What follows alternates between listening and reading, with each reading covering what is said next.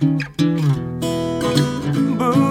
化放送ポッドキャスト QR 月曜日のこの時間はリスナーご意見番いいねっか新潟。リスナーのあなたに知っていただきたい新潟県についての情報をお届けしています。あなたにも一緒に考えていただきたい新潟県についてのクイズもあります。お付き合いください。今日は新潟県のお土産品の定番ですね。笹団子がテーマです。え笹団子、あんの入ったお団子を笹の葉でくるんだ新潟の代表的な和菓子。え今日は実際の笹団子がもうたくさんスタジオに届いております。で、こちらは新潟市中央区の田中屋本店港工房さんからご提供いただいております。その港工房の支配人である田中幸恵さんとお電話がつながっております。田中さん、こんにちは。こんにちは。よろしくお願いします。お願いいたします。いやー、お送りいただいた笹団子、美味しそうですね。これお団子の中身は粒あんですよね。はい。当店ではいろいろなバリエーションの笹団子をお作りしていますけども、うん。やはり、あの、最もポピュラーなものは粒あんでうん一番人気ですね。ねえ食感もいいですよね、粒あんね。あありがとうございます。ははいい。。で、もう一種類、これははい茶豆味ですね。こちらは新潟の枝豆ブランドの中でも最も有名な黒崎茶豆という品種を使っています。うん。これ、両方食べて、比べてみると楽しいですよね。そうですね、うん茶豆は香りを楽しんでいただくように少し甘さを控えめに作ってあります。はい。この笹団子はそもそもいつ頃から新潟で作られるようになったんですか？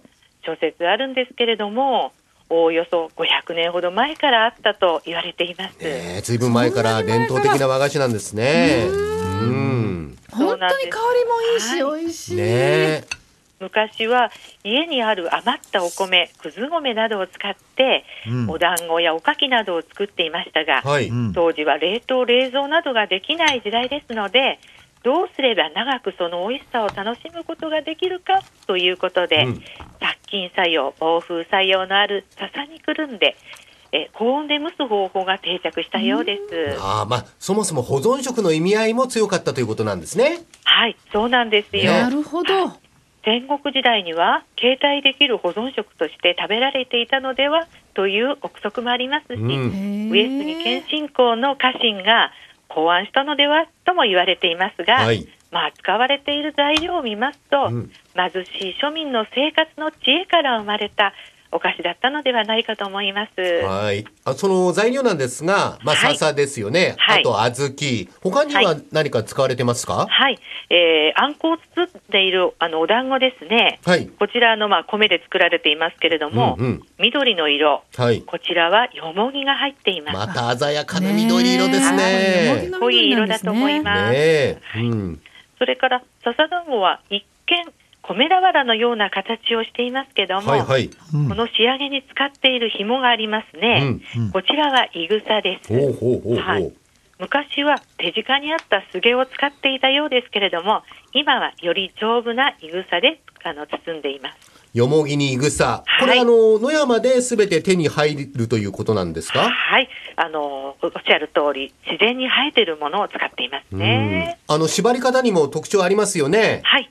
大きく分けて縦と横の縛り方2種類があるんですが、はい。今スタジオでご覧になっていただいているのは、うん。粒あんはウエストの部分をキュッとしあの結んだはい横縛りで、真ん中、ね、ウエストがくびれ、はい。くびれがありますね。そうですそうです。はいはい。はい。縛り方が違う。はい、うん。茶豆の方はウエストのない持ち上げると縦になる縦縛りになります。ええこの違いはなんでなんですか？はい、えーこれは大きく地方によって新潟も長いですから、うん。はい、下越地方は縦縛り、そして中越とか新潟地方は横縛りなんですが、はい、私どもではその種類がたくさんあるので、種類を外から分かるようあ、になるほど。分けております。横縛りと縦縛りとそうかそう。なるほど。これ、作るの相当難しいんじゃないですか縛り方とか。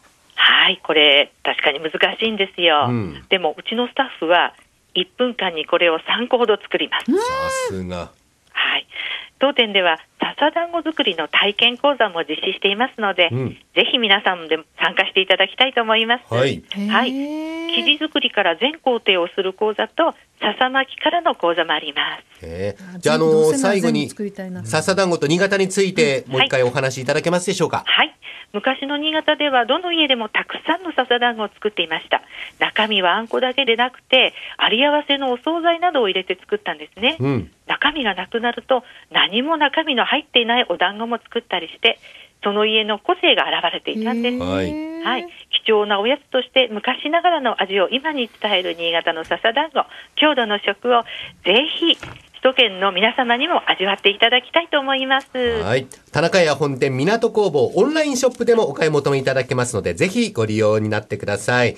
で、今日更新のいいねっか新潟ウェブ版の方では、笹団子作りのご紹介をしておりますので、そちらも合わせてご覧いただきたいと思います。田中さん、今日はありがとうございました。ありがとうございました。ありがとうございました。はいさあ、それではここでクイズです。笹団子、旧暦の節句と深い関わりがありますが、何の節句でしょうか ?4 択です。1番、1月7日、七草の節句。2番、3月3日、桃の節句。3番、5月5日、単語の節句。4番、9月9日、菊の節句。倉玉さん。よもぎ使ってるし、5月5日で、単語の節句で。はい。はい大竹さん。まあなんかこれ単語の節句だろうん。う5月5日の、はい。ねえお答えは一緒でよろしいでしょうか。はいはい。見事正解5月5日単語の節句ですね。笹団子旧暦の単語の節句に無病息災を祈ってそもそも食されてきたと言われております。で、この頃は田植えの時期と重なっておりますよね。大変な農作業の合間に食べる大人も子供も大好きなお菓子笹団子。米どころ新潟の風物詩でもあったということです。なるほどはい、今週は笹団子をご紹介しました。来週以降もこの時間は新潟県の情報をお伝えしていきます。楽しみにしていてください。このいいねっか新潟のコーナーは文化放送のホームページにて、ポッドキャスト配信されています。ぜひお聞きになっていただいて、新潟県について詳しくなってください。そして、いいねっか新潟で取り上げた内容をさらに詳しくご紹介している公式ウェブサイト、ウェブ版いいねっか新潟と公式 Facebook もあります。ぜひ放送と合わせてお楽しみください。この時間はリスナーの鍵盤いいねっか新潟をお送りしました。